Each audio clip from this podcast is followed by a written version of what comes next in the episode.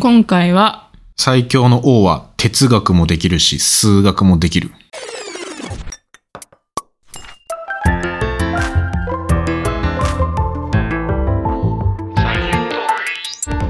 レンです。エマです。サイエントークは研究者と OL が科学をエンタメっぽく語るポッドキャスト番組です。三角形って書けます三角形ですかうん書けますよ。書けます。はい。それ本当に三角形ですかもう本当に三角形じゃないかもしれない。ちょっと歪んでるかもしれない。ああ。本当の三角形を書くにはどうしたらいいですかそれはもう書けないですね。書けない。うん。なんでだって定規とか使ったとしても、うんうんもう超拡大したら、もう原子レベルとかだったら絶対直線じゃない じゃん。うんうん。っていう意味では完璧は無理ってことね。そう。完璧な三角形は書けないですね。ああ。そもそも完璧な直線書けます書書けない。けない。うん。うんてかそもそも線って概念はさ、幅がないよね。そうだよね。幅がないから見えないはずだよね。そう。うん。ってことはその見えないはずのやつで三角形を作ってもその三角形も見えないはずだとか、確かに。なるよね。ってことは三角形とか直線って一体何なのっていううん。うん。感じしてこないですか。それで言ったらさ、点もさ、見えないはずだよね。本来ね。うん。何も見えないじゃん、この世は。そんなこと言ってた。まあでも実際あるわけなんだけど。うん。っていうのを考えた人、数学者でもあり哲学者でもあるんだけど、これ考えたのは、プラトンっていう人で。で、この人、まあ、一応今回は数学者の面を結構ピックアップしようかなと思ってて、うん。まあただ哲学者として有名な人なんだよね。うん。プラトンさん結構この人もね数学と哲学を融合するっていう意味ではうん。結構大事な人なんでうん。ちょっとこの科学書の中で紹介しますはい。このプラトンさんこれ実はプラトンさんって本名じゃないんですよねうん。そうなのそあだ名みたいな。うそう本名はアリストクレスっていう人なんですけどアリストテレスとほぼ一緒やん。うん紛らわしいから、プラトンにしとこうみたいな。 いやそういうわけじゃないんだけどえじゃあじゃあプラトンってなんだってうん。なんだと思いますこのプラトンって名前はあだ名なんだよね。あだ名なんだけどあだ名の意味ってことなんでプラトンっていうあだ名になったかってことそうプラトニウム。プラトニあプラトニックみたいなプラトニック急に。えでもプラトニックもプラトンから来てるんだけどえー、あれ、プラトニウムってさ、実際にあったっけえ何プラトニウムってなんかテネ、テネットとか出てこなかったっプラトニウムけ うん。プルトニウムじゃなくてあ、あプルトニウム。プラトニウムっていうさ、元素みたいなのあったっけあプルトニウムですそれそれプルトニウムか。あの原子力とかのプラトニウムってなかったっけなんか。プラトニウムってなんだないか。なんであだ名で呼ばれてるかプラトンがうんまあ相性みたいなもんなんだけどさ他、え、その当時は相性なかったの他の人。うんみんなが持ってたわけじゃないでもプラトンがうん。とあることをやってたからうん。別の名前がついてるうーん。哲学者だったら別の名前もらえるとかあーいやそういうわけじゃないんだよねこれプラトンだけめっちゃ特殊でうん。これなんでかっていうと、あの、リングネームなんですよね。おうプラトンレスラーなんですよ。おうすごいね。そうなんだ。そう、これ古代ギリシャでもさ、うんめちゃくちゃレスリング流行ってて。へえ。で、なんかパレーっていうのが当時の正式名称らしいんだけど、うん。ギリシャのレスリング。で、この時さ、古代オリンピックはもうやられてたのね。うん。の中に、その徒競走の次に導入されたのがレスリングで、うん。それぐらい人気があって、で、このプラトンめちゃくちゃがたい良い人だったらしいんだよね うん。だからね、だからプラトンってギリシャの言葉で広いっていう意味らしくて、ああ、肩幅みたいな。そう、 肩幅みたいな、そうザ肩幅みたいな感じで、でそれがリングネームになってて、えーでその名前でめちゃめちゃ人人気というか、まあ、有名になったから、うん今でもプラトンって呼ばれてる。へえ、なるほどね。もう不思議なんだけど、広いっていうあだ名なのか。そう、広いって言われらしいよ。 でかいみたいな。そこいつがたいい人みたいな。う。うん。レスリングもできるし、哲学もできる。うん。なんかね、アテネの王族の血を引いてた人みたいで、うん。でもう文武両道だって言って勉強もするし、うんそういうレスレスリングみたいなうん。その武道的なこともめっちゃ頑張ってたっていうねうーん。面白いっすよねで、この人が、まあそのレスラーだったわけだけど、うん。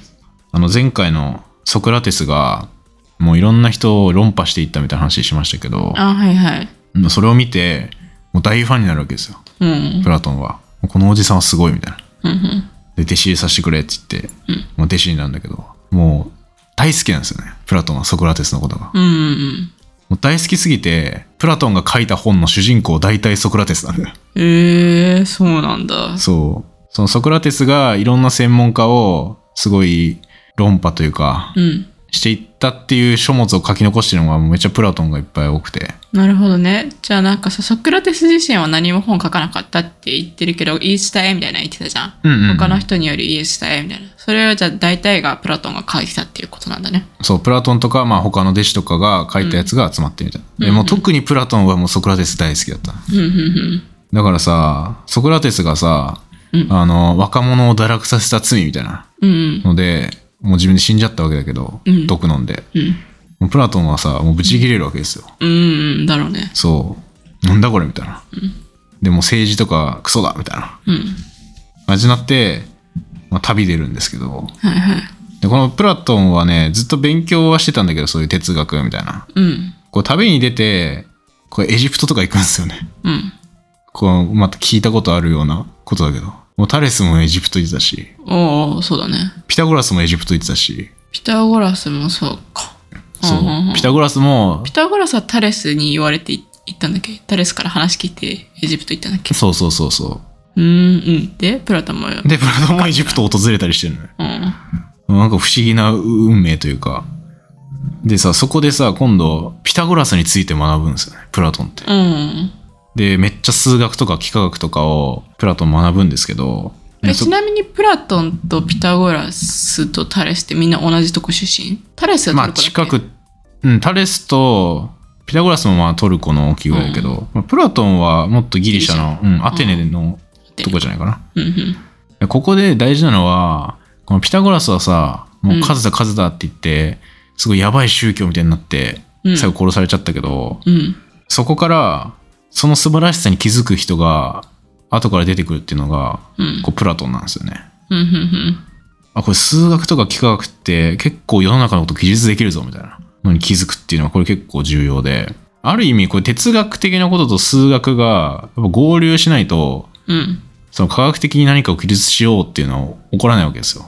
具体的には哲学と数学を結びつけてっていうのはまあ、哲学は、この世の真理とは何だみたいな。うんうん例えば僕らの体って何でできてるんだろうとか、うんなった時にその何かを実験する時って数学は必須なわけじゃないうんじゃあ哲学ってなんか何ってそもそも思ったなんか、うん、わ私たちの体は何でできてるんだろうってなんかうんうん科学でもあるし生物でもあるような気がするけど、ああそういうのも全部含むんだね哲学そう考えること自体も哲学というかああ、じゃあ学問イコール哲学みたいな感じなんか。そうそうそう当時はそうなんか追求するみたいな、うんうん。まあそれこ哲そ学だ科学。そうだけどずっと考えてるだけだったらさうん。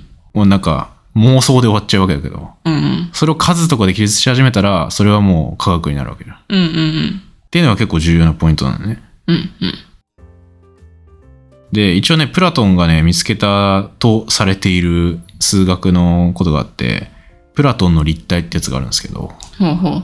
これ言ったら正多面体うんうん正三角形だけでできてる立体みたいなうん。うんうん。あったりするじゃんあのなんていうのピラミッドではないけど全部三角形でまあ三角形である必要ないんじゃない正多面体って。あそう例えばねああ。とか、まあ、サイコロとかも確かに。あれはそう正六面体ですけど正六面体。うん。四角形が6個集まってできてるほうほうほう。ああいうのってうん何種類あると思います へえ。あ、でもなんか上限あるんだっけうん、まあそれも含めてうーん。わかんないいっぱいありそうな感じするい。うん。これ5個しかないんですよえー、ピラミッドが正四面体で最高あーの六面体でいやピラミッドはね厳密には正四面体ではないあの底が四角形だからああそっかそっかそこも三角形だったら正四面体。ああそうだねまあなんかピラミッドに似てる三角のやつみたいなうんうん、そうそうが。正四面体とサイコロとサッカーボールもいけるサッカーボールはあれ五角形と六角形がああそっか、混ざってるからあでも全部五角形のやつはあるよあそうなんだうんでも全部六角形のやつってないんですよねうーんなんかありそうじゃないうんてかなんか無限に作れそうじゃないそうだねさ三正三角形のやつがうん四面体じゃん、でえっ、と正方形のやつが六面体で五角形です五角形っていうかな綺麗な正正五角形っていうのかな、うんのやつはもうあるけど六角形のやつはないんか六角形のやつはない、まあ、あとちなみに三角形のやつは、うんその正四面体だけじゃなくて、それをくっつけたら正八面体ってやつができるあー確かにはなる8ほ個どにねなると、うん、それうもん多面正多面体の一つ確かに確かにでさらにそのこれ1個の頂点からうん何個ず図形が出てるかみたいなのを考えれば分かるんだけど、多分サイコロだったらさうん1個の頂点にさ四角形が3つついてるわけじゃんよあ三つうん確かに、うん、 3つついてるじゃんそうだねだけど4つにしちゃうとうん要は四角形の一辺90度で、うんかける4したら360度になっちゃうんでうん平面にしかなんないうん伝わるかなうんうんうんわかるわかるそうだから1個の頂点から何個立体じゃななんて説明したらいいかな何個の多面体を出せるかみたいなそう何個の四角形をつけれる立体を保ったかままそうそう、うんうんで三角形だと1個の頂点に、まあ、3つつけてもできるし4つつけてもまだいけるし三角形だと1個の頂点に3つもいけるし確かに4つもいけるしうんうん三角形は60度だよねそう60イメージできるかなこれ、うんできるできるでさ603つできるけど4つもできるけど、うん5つとかできしようともできるよねそう5つもできるうんこれ正二十面体なんだけど5つだとうーんうんうんうんでも三角形6個並べちゃうとうん1個の頂点に、うんそれも360度になっちゃうんで平面になっちゃそうパタって折れなくて平面になっちゃうっううんうんうんてことはもう正六角形までいくとうんその1個の頂点から3つつけるともう360度になっちゃうんで、うんまあ、立体にならないと確かにだからもう正五面違う正六角形じゃなくて正五角形までしかうんそういう立体できないねうんっていうのを思いついた人てか発見した人からだかそうてか、こそうこの5つの正多面体がもうプラトンの立体っていう名前がついてるねへえへえって感じじゃんうんまあこれ幾何学なんだけどうん非常に音声コンテンツと相性が悪い 話なんだけどこれ今うんまあなんとなく伝わったらそうせとりあえず正多面体は5種類ですよってうんうん言ってるみたいな、まあじゃあ三角形のやつがあうん123と四角形のやつが1個んうんうんうん五角形のやつも1個かそう五角形って一つの頂点の角度どれぐらいだっけ108度うんだったらかける3できるんかあそうだねかける3できて360度より小さかったらいけるみうたんいうなね、まあ実際これピタゴラスピタゴラスの弟子たちもんうんうんまあいみいくつか見つけてたんだけどこういう正多面体をそう正多面体を、だから全部プラプラトンだけが見つけたってわけじゃないけど、まあ、まとめたのがプラトンって感じまあでもその数に限りがあるよって言ったのはプラトンだけかなああそうかな正多面体は5個しかないですよってうん多分そうだと思ううんうんでそのうち3つがピタゴラス学科が見つけててうん他2つはテアイテトスってまあ別な人がまたいるんだけどうんうんその人が見つけてるみたいなうん感じまあこういう幾何学のこともやってる人なんですよねプラトン、うんうんとてもねレスラーのね偉業とは思えないうん確かに頭いいよそうだねでこういうのをやってると、まあ、プラトンいろんな天文学とか他の学問もやったりするんですけどうんこれ数学だけちょっとレベル違うなっていうのに気づいてたみたいなんですよ、うんまあ、よくこの科学者の話でも出てくるけど数学はいろんなやつの基礎になってるから、うんうんうんちょっとレベル違うよねみたいなうんうんのをプラトンも言っててでいろんな学問のちょっと上に数学があってうんでもその数学では最初に言ってたあの完璧な三角形書けないみたいなほうほうあるじゃん。でうも、んで完璧な三角形を考えられるのは哲学だっていうおおことを考えるよね。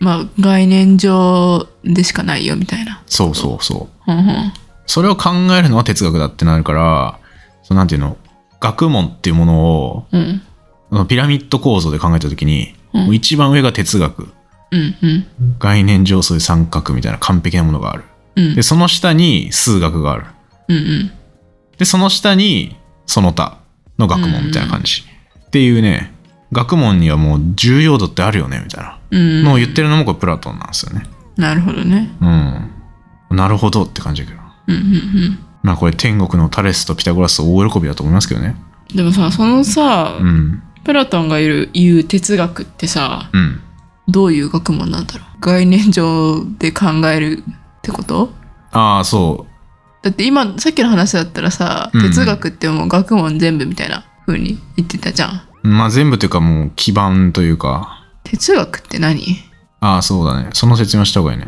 んプラトンが言ってる哲学は、例えばその完璧な三角形っていうものは、うん書けないんだけどあるってみんな思ってるよねっていう。っほうほうてことはこの世界じゃないところに完璧な三角形があって、そのイメージを僕たちが共有してるだけじゃないって考える。ほうほうだから例えばなんか天国みたいなとこがあって、うんうんそう天国みたいなところである三角形を僕らはなぜかみんな共通して知ってて、うんだから三角形っぽいものを見た時にみんな共通してあこれは三角形っていうそれが哲学ってことそうこの考え方がもう哲学って言ってねもうイデアってやつだけどだかうんらイデア界っていうものをうん定義するみたいな、さっき言ってた天国っていうのはうんその完璧なものがいろんなものが揃ってる世界うんうんがあって、僕らはそのコピーを見てるだけであって、うんその完璧な世界に僕たちはいないんだよみたいなそれを話してるのが哲学なのかそう。で、それを話して、ようんこの完璧な世界ってなんだろうって考えるのが哲学みたいプラトンにとってのな。ふーんうん。だから例えばもう完璧な国みたいなうんのはイデア界にそういうのあるとして、うんでもそれは現実の国とはちょっと違うわけじゃん。で、現実の国は全然完璧じゃないの。それこそ政治で、なんかもうめちゃくちゃやって師匠殺されてるから、うんうん全然完璧な国じゃないの。うんうんじゃあ完璧な国ってなんだろうって考えて、うんうん今あるこの国をより良くするためにはどうしたらいいかみたいな。うんうんもうそれも含めて哲学みたいな。うんなるほどねうん。だから何でもあるんですよね。その完璧な世界に。うん美しさみたいな。うん美しさのイデアみたいな。ああ椅子のイデア机のイデア鉛筆のイデアとかねそうそうそうそう。うん何でもそう。で、僕らにこの手元にあるのはもうそれのコピーだよ、みたいな。っうんうんていう考え方が結構当時はすごい受けて、うんあ、なるほどっていう納得する人が多かったみたいなんだけど。うんまあ、みたいなね、概念としてはそういう感じ。うんまあそれがあってじゃあその完璧ではない三角形だけどそれを現実世界として記述するのは数学だよねとか幾何学だよねとかうんうんっていうのをやってた人なんですけどこれ政治的なことを言うとさっき言ったこの理想の国のイデアもあるわけですよ。うんうんうんってことはその当時国を率いてたのは王様であってうん王様はその理想を知ってないとその理想に向かって国を良くしようとかできるわけねえじゃんみたいな。うんいや王は哲学学ぶべきでしょっていう。うんのを言うよね。なるほどねそう。これが鉄人王思想ってやつなんですけど、うんうんうん当時政治学とかないんかなあったと思うよ。政治家いるし、うん弁論みたいなのやってるし。うんうんでもそうじゃなくって、うん。哲学を学びなさいって言ったんだねそう。うんうん政治を学んでも、本当にこの国がいい姿っていうの分かんないでしょ、みたいな。うんうんそれを考えられるのは哲学者だけだって言ってたうんうんだし、そういうのを学ぶためには、数学とか幾何学とかも必要だ、みたいな。数学や幾何学を学ぶために哲学が必要なんじゃないのあ、まあ、どっちもあるかな。その、完璧な世界のことを知るために数学とかを使って、うん今ある世界のものをちゃんと見ようみたいな。だから幾何学みたいに綺麗に物事を考えられるっていうのは、うん結構イデア界に近いわけじゃん。うんうんうんイデア界のことを理解するためにうん。イデア界に近い数学を学びましょうっていうあ、そうそうそうそうんうう。んまあ、武器みたいなね。うんだからもう幾何学もやった方がいいって、いろんな人に言ってるのよ、これ。うんプラトンは。いやーパッと見今の感覚からしたら関係ないやろって思っちゃう まあね。三角形正多面体が5個しかないっていうの政治と関 係ないだろうって思ったんだけどまあそ、それが直接結びつくわけじゃないけどさ。まあ考えたとしてはだからもう結局これなんか理論的に考えられた方がいいよねみたいな、ロジカルシンキングだねまたそううんことにつながるのかなって思うけどね、うんうん今の感覚で言うとまあ何するにしろさ結局小学校中学校高校でさうんうん、うん基礎科目で学ばなきゃいけないのと大体同じような感じかなうん、そうそうそう、うまあみたいな発想をずっと持ってたんだけど、うんだからプラトンの中ではもう王は哲学学べよみたいなんうんその学んでないやつに王は務まるわけないだろみたいな感じだったねうん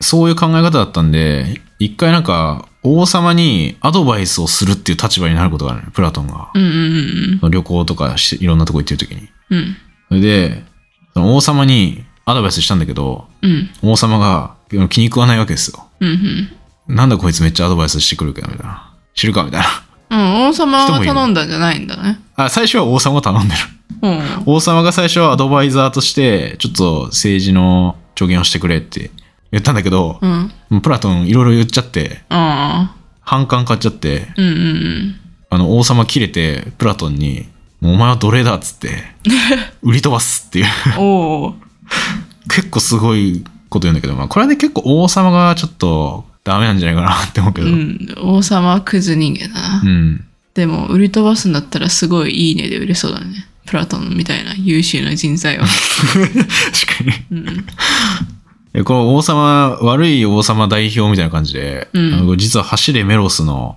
うんうんうん王様いるじゃん、悪い、うんあれのモデルって言われてるへえディオニュシ、ディオニュシオスっていう王がいるんだけ どこれ一応モデルって言われてるなるほどねそう走れメロスってね実はあれピタゴラス学科とかの人の話なんですよねピタゴラス学かあピタゴラス派ピタゴラス派うんうんうんピタゴラス派ってさあの宗教みたいになったって言ったけど、もうめちゃくちゃ絆が強いわけですよもう秘密結社みたいな感じでその中の人がね、うんうんだからそれをモデルにしてて王様が難癖つけて、あのそのピタゴラス派の一人に「おうん前は死刑だ」みたいなうん言ってそのメロスに相当する人が確か走れメロスだとなんか妹の結婚式だったか,、うんなんか走って行ってうんその絶対帰ってくるからって言ってて、うんでその間じゃあひ人質友人セリヌンティウスだっけ覚えてないけどううんを預けてでもちゃんと帰ってくるみたいな話じゃん、んうんみたいなことがこれピタゴラス学科の人たちがうんそう絆が強いからちゃんと戻ってきて、うんみたいなので王が感動して許すみたいな実話なのじゃあそうへえっていう話が元になってるうん実話を元にしたフィクションみたいなそうそうそう。んピタゴラス伝っていうのが元もうんうんあって、その中の話が元ネタになって走れメロスが書かれてるみたいな。うーん面白なかったんだけど、これも。うんうんみたいな、走れメロスの王ぐらいやばい王にプラトンは当たっちゃったわけです。うんで、まあ、売り飛ばされちゃうんだけど、うん間一髪のところで、あの、知人が、あの、プラトンを見つけて、あの、お金払ってプラトンを解放するっていう、おおギリギリのところで逃れるわけよね、プラトン。なるほどねそう。まあプラトンもなんか信頼厚そうで支持者がいっぱいいそうだからそういうことしてくれる人いそうだねうん、そうそうそう。うんで、助けられたんだけど、まあこれちょっとどうなんかなって思うんだけど、巡り巡って、ここの時に保釈金をプラトンは一応受け取るわけなんだけど、おーええそうなのえ王に払うんじゃないの王っていうかどれかその奴隷をしてる人な違うえっと奴隷の取引売買してる人たちに払うああ、それなもくて、それもあると思うけど、プラトンが受け取るのそう、彼プラトンもその保釈金の一部として受け取って、うんうんでそれどうしたかっていうと、これで学校を作ろうって言って学校を作る。うんうんうんで、これなんで学校を作るかっていうと、さっきもさ、あの、王様は哲学やっぱ分かってないとダメだみたいな。うんでさ、身をもって知るわけじゃん。王様やっぱりダメだわみたいな。うん分かってないともうダメだわそう、ダメ王しか生まれんわ、こんな世界は、と思って。うんだったらもう哲学王を作っちゃおう、みたいな。ああそういうことねそう。もういろんな人に哲学を教えて、うんもうその人が王になれば、うん、うんもういい国できるぞ、みたいな。でも王ってさ、うん当時王族しか王になれないんじゃないのうん、かもしんない。でも、その王を打倒する人とかもさ、いるわけじゃん。うん。結構国家、いろいろ変わったりするし、うんうんうんみたいなのがあるから、もう王を育てようっていう。まあ、とりあえず民衆に政治を教えようみたいな。うん。っていうかね、才能ある子供とかもあ集めて、一箇所に。うん。でも英才教育するんですよ。うんうんうんこれがね、アカデメイアってっていう、おうこれアカデミアの始まりですね、これが。へえ。結構すごくないなんか、これ大学の始まりなんだけど、最初さ、こんな哲学を作ろうぜみたいな感じでさ、うん。大学始まってんだよ。もう年齢とかも大学生ぐらいの年の子たちを集めるっていうことなのかな。うん、まあ結構それぐらいなんじゃないかな。若いい人集めてってうんう感じで。んまあこれたまたまその場所がアカデメイヤっていう場所にあったから、うん。その期間もアカデメイヤって呼ばれるようになったんだけど。ええ、もともとは地名なんだ。そうそうそう、地名なんだよね。うん。アテネの郊外にあるらしい。で、ここで、まあ数学とかも教えるし、幾何学も教えるし、哲学も教えて、うん。まあ、そもそも幾何学がその物事を深く考えるトレーニングになるよねっていうのもうんうん言ってたよね。うん。でこれは哲学につながるぞっていうので、うんうん。もう必修科目幾何学。うん。そのアカデメイヤの門に幾何学を知らざる者、この門入るべからずみたいないやこ、と書いて る。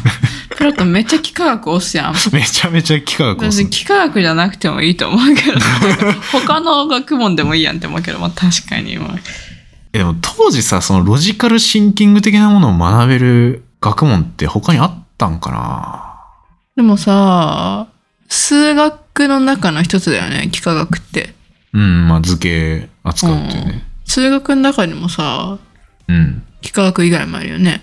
でまあ、私たちのイメージは代数みた いな。そうまあ微分とか積分とかないしな。ああ、当時ないか。まあ、やっぱ幾何学の方が、あれなんかな。なんか、数学といえば幾何学だったんかな。うん、なんかパズル的な要素あるしな。うっんていうのもあんのかな。まあわかんないけど、うん。うん。とりあえずそこでもう最強の哲学者を作ろうってなるわけですよ。うんうん。ブルーロックみたいですよね、これ。 うん。まあただこれめちゃくちゃ共産主義っぽい考え方で、うん。プラトンが考えてた理想の国家って、もう国民は自分で財産を持たないで、生まれた最強の鉄人王が、うん。もうみんなに平等に配って管理するみたいな。うん、社会が理想だと思ってたらしい。なるほどね。結局さ、うん。なんだろう。哲学を教えると言っておきながら、うん。プラトンの考えるうん。理想の政治を教えるみたいになってるよね。そんなそれがさ、あ必ーずしもさ、理想的な国家であるかはわかんないよね。確かにね。うん。まあこれ今でいう、まあ、考え方を教えて、自力で考える人をうん育てるのが最終目的ではあったと思うけど、うん。まあどうしても多分教える側に寄っちゃうよね。教育って。そうだね。確かにそれはあるある気がする。うんうん。ね、こういうさ、そもそも期間がないとさ、うん当時だってそんな教育なんてまともにやられてなかったからさ。うん、普通に親がやってる仕事を、まあ、うん受け継いで、なんとなく覚えてみたいなそうそうそ小学校中学校高校とかもないんかなう。ないよ。 大学も、なんもないよ。 なるほどねって考えたらさ、うん結構大事なんじゃん今当たり前に学校ってあるけどうん学校通ってなかったらねなんか何のスキルも身につかないって感じするけどねほんと特定のことしかできない気がするうんうんうん学校に通ってるからさう,、私たちはなんかどの分野にするかみたいな選択してさんうんでそれを仕事につなげられてなんかうん自分の人生考えていけるけど、そうね学校なかったらもう本当にどうしてるお親の仕事を受け継ぐぐらいしかないよね。あまたは、まあ、ちょっと自分の周りでいいなって思ってるような人たちの仕事に頑張ってつくかは分からん けどあうんいやそうだねあんまりなんかどんな分野があるとかそういうことすらも分からなさそう学校なかったら。ま今だったら調べる手段があるからいいかもしれないけど、うん当時ねほんと自分の家の近くの職業の人とかしか知らないよねうんうんうん。世界が狭いね。全然多分これができないとさうん。この哲学者みたいな人が生まれてきてまたいなくなってみたいな繰り返しだけなんじゃないかなって結構思うけどっていうのはなんか一人のさすっごい頭いい人が生まれたとしてさうん。その人が一生懸命いろいろ物事世の中の物事を考えたりうん。計算できるぞみたいに気づいたりするけどでもその人が死んじゃったらさうんうん。受け継ぐ人もいないしさ確かに。そうだね。じゃあ学校はその頭のいい人たちが考えたことを蓄積してうんでその次の世代につなげていくっていう場でもあるね。そうそうそうだってこの科学史のここプラトンまででもさ最初タレスがさ、うん。なんか理論的に考える論理的に考えるのが大事だみたいなのにうん。気づいてでそれピタゴラスが受け継いでさ、うんでピタゴラスがいろんなとこに旅行して数学の知識をまとめてうん。教えてたわけじゃん。うん。うんでプラトンそれ見てさそれをさらに教えるわけじゃん。っうん。ていうのはさなんかちゃんと受け継がれないとうん。一人の人間がゼロから学んでできるのってもうほんと限られてるし。でもさ、ピタゴラス楽団みたいなさ、うん。タレス楽団みたいなのはあったんだよね。楽楽団っていうとオーケストラみたいになる けどまあまあまあそうだねそういうなんかさ、そういう組織みたいなのはちょこちょこある。そうちょこちょこあるうん。けどそれはじゃあピタゴラスはピタゴラスの思想だけみたいな感じなんか。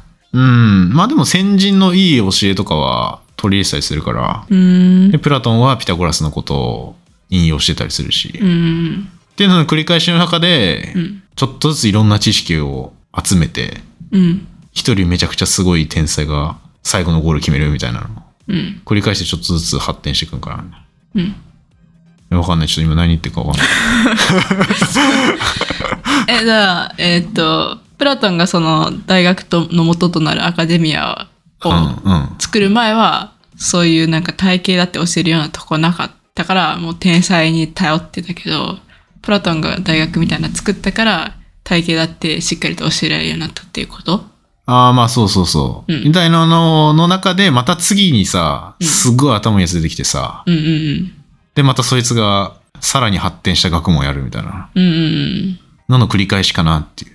確かに。そうですね。そう学問は。あとこれ良かったのがさ、この取り組みをさ、うん。その政治的な圧力で弾圧されなかったっていうのも結構すごいとこで。あ、プラトンのそう。うんうんうん。だってさ、そんな、この世の真理はこれだみたいなのやってたらさ、うん。王によってはさ、邪魔になるわけね。うん。そんなのいいから俺が考えたことが絶対だみたいな感じでうんうんうん。じゃん王からするとだから結構よく潰しにかかられるんだけどそうだよね。ピタゴラスも潰しにかかられたよね。そうそうそうソクラテスも結局殺されたしね。そうまあピタゴラスはね結構ちょ民衆にやられてるって感じあ、そうなんだ。 まあ王の反感も買ってそうだけどうでもねプラトンはねすごいうまいことやってたみたいでアカデミーをちゃんと人集まってん。うん。そういろんな人に教えるっていうのに成功してるねうん。っていうとこに入学してくる超天才が一人いたっていうのが、これアリストテレス君がはいはい。ここに入学してくるっていうはい。ことですはい。なんでプラトンは先生だったわけですね。そうだね。アリストテレスの。もう綺麗に繋がってるね。そパうレス、ピタゴラス、ソクラテス、プラトン、そうアリストテレス。そう。っうん。ていうね、この流れを結構、まあだいぶいろいろはしょってはいるけど、うん。もう流れとしてはそんな感じ。なるほど。これ人間ドラマだと思いますよ。人間ドラマと、あとは、それ以外の人たちとの戦いみたいな。 そうだね。 それもそう。大変だね。まあ全員変な人だけどな。うん。ちょっといつまでレスリングをやってたのかわかんないんだけど。もともとレ スラーの名前で、ねうえ、ん。学校作ってるんだよ。すごいよね。へえ。その学校今もあんの跡地はね、あるみたいですよ。へえ。アカデミーア跡地みたいな。なんかね、廊下っぽいやつが残ってるんだへよな確か。え。見てみたいな。ね。うん。アテネとか行ったら見れるんじゃないですか。なんかさ、こういう、すごいな。待つか。ブンブブンブブン。ブンブブンブブン。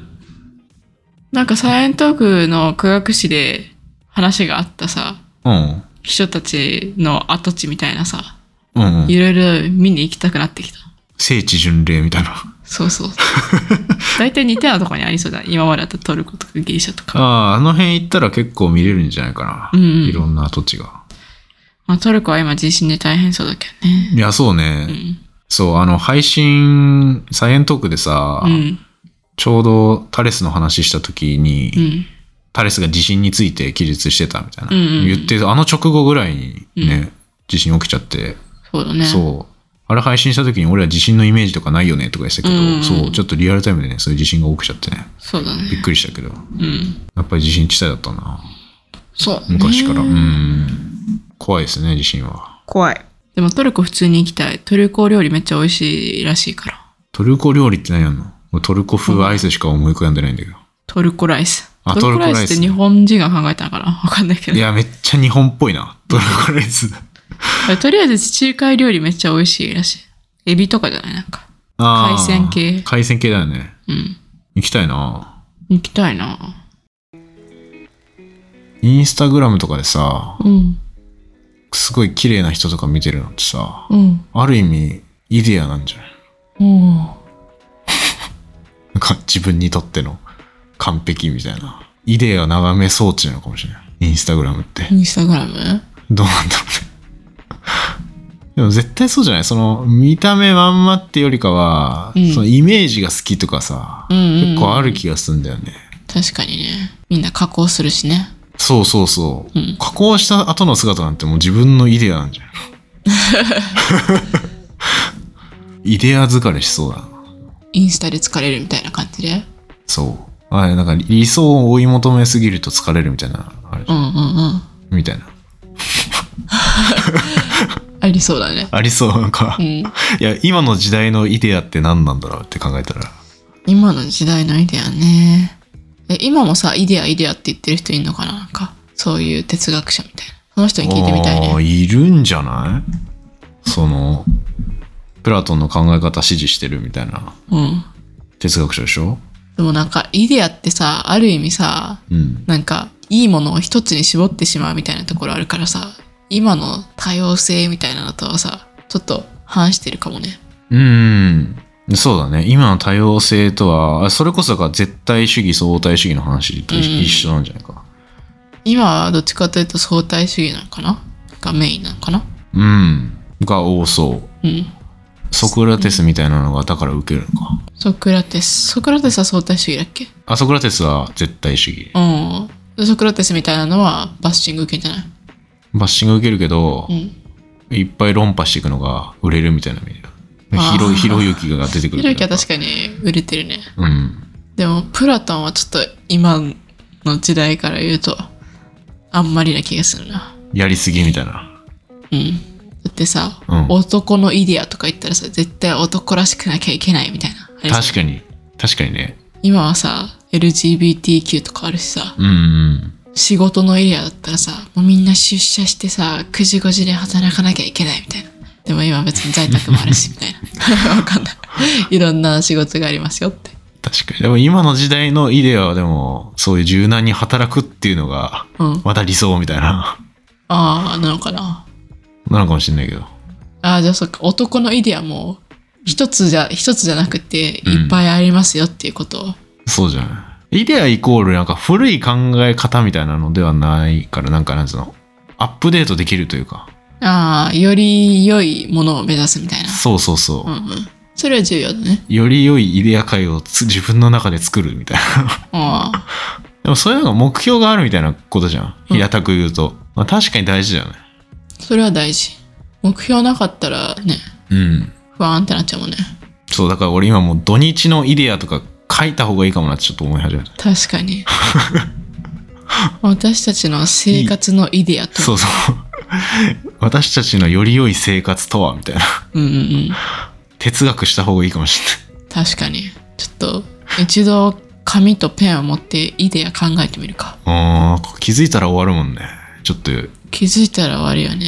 ろいろ、連休とかでもいつの間にか終わってるからね。そう、もうやりたいことできてないのはちょっとね、そう。良私くないみもたいな。 IKEA の家具買ったんですけど、うん、イデアみたいだ な。イデアみたいにイケア出てきてる。そう、IKEA の家具買って、うん。で、週末のうちに部屋をきれいにしようと思ってたら、間違えたやつ買っちゃってて、うん。で、それに嘆いてたら一日終わりました。うん確かにそれはあれだね、うんちょっと追求が足りないかもしれないなんか、うんもっといい生活を送ろうみたいなそれを追い求める力が足りてなかったかもしれない、えーそれを追い求めて、だから IKEA で家具買ったんよ。そしたら間違えたやつ買っちゃってて、うんで、さっきずっとレンと、あの、返品をするかしないか問題で、 それ言い言う争のっこ れそれ言うのこれこれは私の心の中の ね、もうモヤモヤをただ吐き出したい。いやまあまあまあ確かにね、でも全然関係ないか無理やりつなげ た。いやただただそれ、間違ったのが悪いと思うけど。いや、間違った後でどういううん行動をするのかというイデアを考えていきたいよねっていう話ですね。ああ、なるほどね。うん無理やりつなげたのこれ何でも話せるよ。うんこの考え方で言ったら。そうだね。哲学ってうん。結構便利だね。何でも哲、学が便利よ。うん、広げられる。うん。こんなもんですかこんなもんですかねう。ん。まあ勉強になりましたよ。はい。はい。いろんな考え方があるよっていうね、はいこ。とですけど。ということで、あ次回は科学ニュース会ですけど、はい。はい。もうだいぶ古代ギリシャ一旦終わりに近づいてますんで、うん。もうちょいで終わりです。で、次、一気に抽選飛ぶのアリストテレスやってうん。飛ぶね。えでもそれまでの間さ、絶対何かしらの科学の進歩あったでしああ、なんかね、ちっちゃいのはある。ょ例えば。あーグラフを発明した人出てきましたとか。おー、でかいじゃん。それでもでも結構飛ぶんじゃないかえ、ちょっと待って、古代ギリシャって紀元前だよね。な。うん、今紀元前400年ぐらいの話をしてる。それこそさ、あ昨日なんか話してたけどさ、うん。建築技術とか絶対の発展してそうじゃん。ある、あると思うよ。うん。建物の話してほしい。なんでその建物の話だってしてさほ、しいのうん。だんだんだんだんさ、なぜか建物作るってすごくないそう、私、IKEA のあの家具を組み立てながら思ったんだけど、また IKEA の話。そううんネジをさ、回したらすごいちゃんと固定されるしさ、うんうんなんか、ビスとかあんじゃん、なんか。なんで、だっグけッグッグッみたいなの押したらさ、ああ、ガチャってね。そう、ガチャってなってさ、はいはいちゃんと補強されるしさ、うん。そういうのってさ、すごい考えなきゃいけないよね。そうね。う幾何学っぽいのにつながりそうな気がする。ん。物理とかね。あ、物理とか。うん。確かに。でさ、なんか、木をさ、複雑に組み立てることによってさ、すごい補強されたりすんじゃん。うん。そういう技術とかってさ、うんどういうふうに編み出されたのかってさ、気になるなって思って。なるほど。うん。建築学ポッドキャスト。あ、でも今もさ、哲学の話してるから。ああ、まあでもこれは、科学史の一環としてなんかさ、そう。絶対さ、だって紀元前 とさ、建築学は千年科学に含めていいのか。いやいいいいいいもう何でも含めていい から。まあ何でもありっちゃ何でもありか。ちょっと考えますわ、それは。うん。まあ、あくまで今あの西洋でうん。どうだったかみたいな。ああ、ずっと西洋なんか。まあメインは西洋だね。へえ。でもさ、日本からしたらこれまだ何も始まってない。日本の歴史で言うとさ、うん。だって700年とかじゃない日本史の始まりって。私ね、本当に歴史がわからなくて、そうなんですか。卑弥呼とかの時代そう。1800年前。いつだから200年とかさ。うん。さすがにね、だってさ、うん。泣くよ、うぐいす平安京だよね。うん。 700年ではないんじゃん。もっと前な感じあるよね。あ、間違った。卑弥呼は239年とか、うーん。大和政権が250年とかだようーん。聖徳太子とかは聖徳太子なんてもっと先だよ。600年ぐらいに生きてた人なんで、そういうのよりもずっと前に、うん。こんな数学とかやってるんだよ。ドン引きじゃないえーでも聖徳太子とかの時代でさ、数学全くやってないから。日本でそんな有名な数学者とか聞いたことないけどね、その時代の。寺子屋とかっていつだっけ江戸時代だ、それ。江戸時代。江戸時代はもう、ちょっと前だ よ。確かに。えーじゃあ数学なしで、うんそういういろいろさ、建築技術とかさ、あとはなんか、なんか、銅像とか作ったりしてんじゃん、なんか。大仏とかさ。ああ、そのそういう辺風になねってる、確かに持ち込まれたのはどうやってんだろうね。日本の。でも設計とかすんのさ、うん数必要じゃないって思うけどね。どうなんだろう。独自に発展してたんかな。まあ、それはちょっと待ち、俺わかんないな、それ。調べてみないと。日本版で科学史やっても面白いかもしれないね。確かにね。はい。っはい。てことで、以上かな。はい。はい。ありがとうございました。ありがとうございました。